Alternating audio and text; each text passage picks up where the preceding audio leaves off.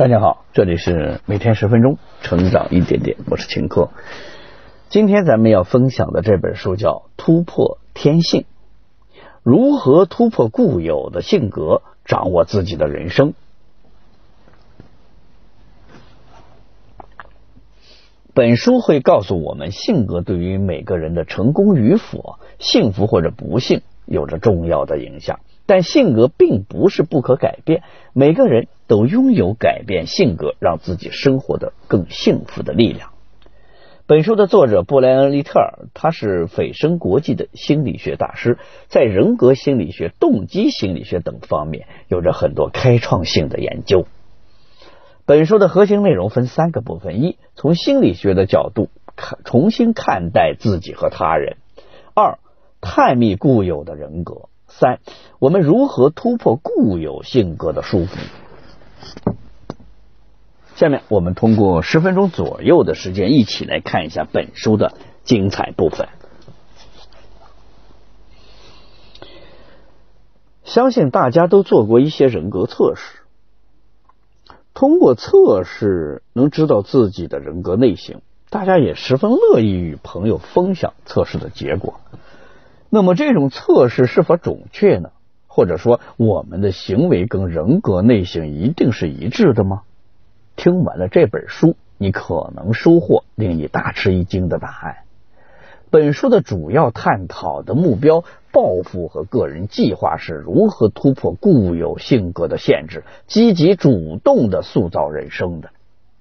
接下来我们会从本书的核心内容讲起。第一个部分。从心理学的角度重新看待自己和他人，你认为自己是个怎样的人？你的伴侣又是一个怎么样的人？如果在街上遇到一个垂暮的老人正在卖花，你会怎么想？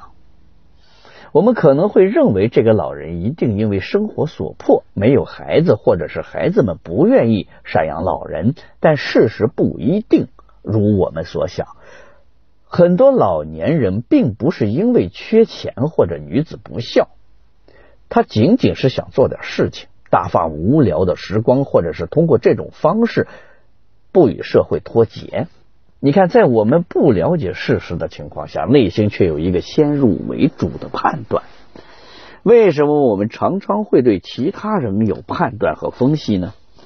用来看待自己和他人的方式，人格心理学家称之为。个人建构，除了分析他人，个人建构还能揭示出性格，并对幸福的程度、日常生活中的感觉和行为方式具有重要的影响。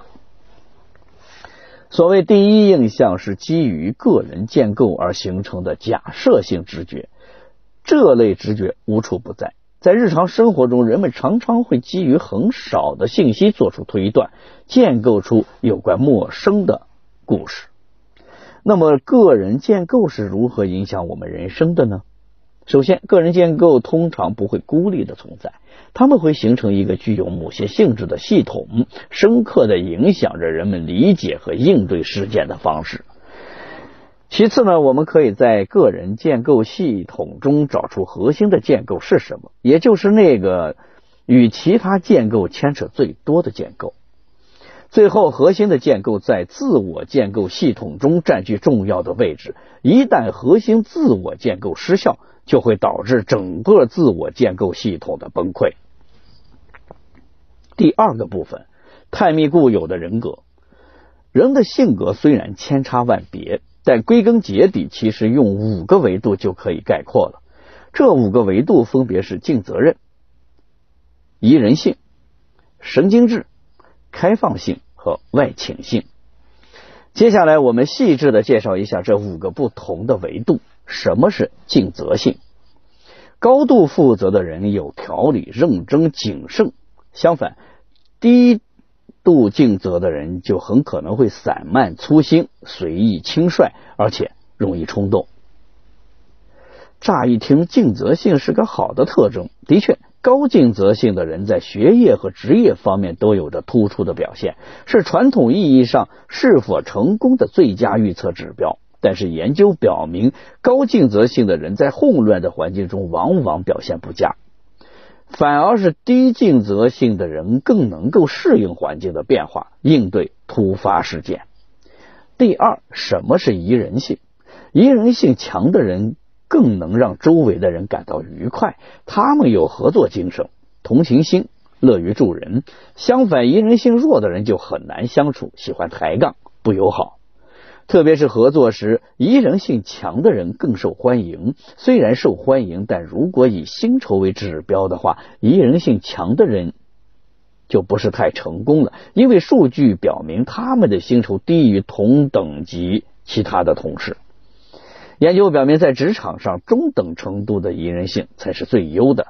第三，什么是神经质？神经质程度高的人，在许多积极能力上得分是很低的。比如，他们主观的幸福感减少，消极情绪比积极情绪多，不善于处理婚姻与人际关系，工作满意度较低，健康状况也不佳。与之相反，神经质程度低的人，也就是情绪稳定的人，会比较坚强，不容易为日常生活中的变迁所伤害。那什么是开放性？开放性指的就是接受新观点、新事物、新环境的倾向。开放的人往往对艺术和文化感兴趣，喜欢猎奇，所以开放性高的人往往创造力也就好。而相反，开放性低的人会拒绝尝试新事物，墨守成规。第五，什么是外倾性？外倾性高的人其实就是我们常说的外向，外倾性低的人就是我们说的内向。在日常互动中，内向者会避免刺激性强的环境，因为他们心里知道，在这种环境中，他们的表现会变差。当别人看到他们这种行为的时候，则常会误以为他们为人孤僻，不爱与人交流。相反，外向的人喜欢寻求令人激动的环境，因为他们知道自己在激烈、活跃的争论与互动中会表现得更好。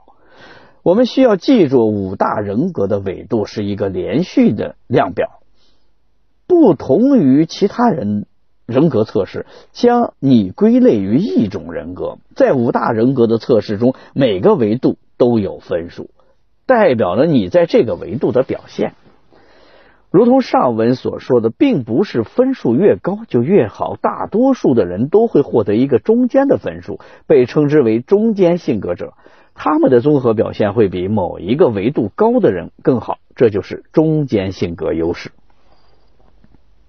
第三个部分，如何突破固有的人格限制？当人们做出完全不同于他们基本性格的行为时，你是否会感到疑惑呢？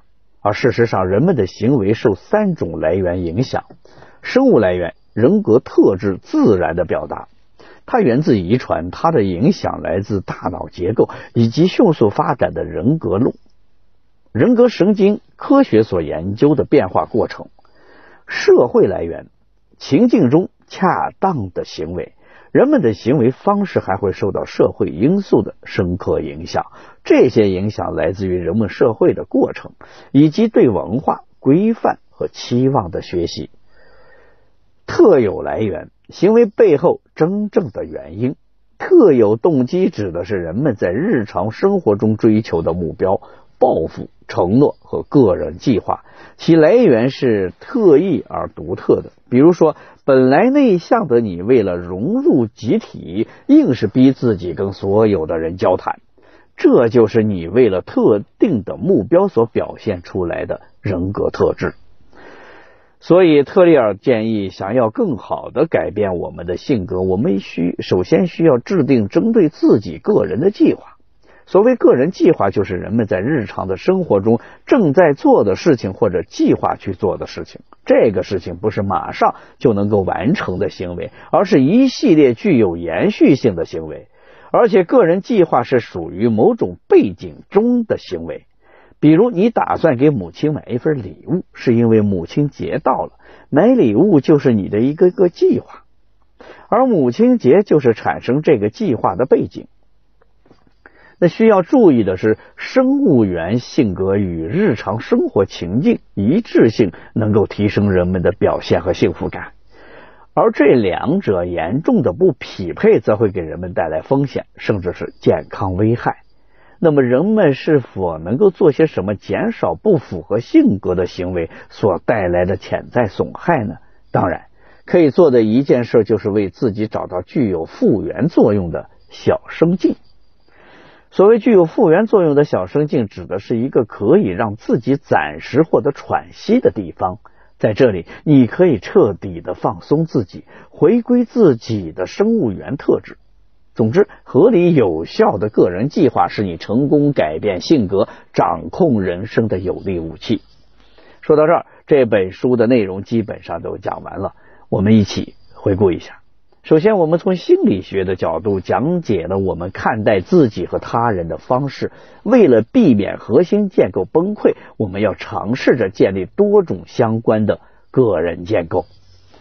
其次，我们认识了心理学领域的五大人格，即尽责性、宜人性、神经质、开放性和外倾性。每个人都具有五大人格的维度，这五大维度对我们的成功与幸福有着各种微妙的联系。最后呢，自由改变性格是每个人都拥有的能力。一个人想要突破天性去行事，重点是要给自己做好一个个人计划。好了，以上就是这本书的全部内容。恭喜你，我们又听了一本书。每天十分钟，成长一点点。我是秦科，我们下期再见。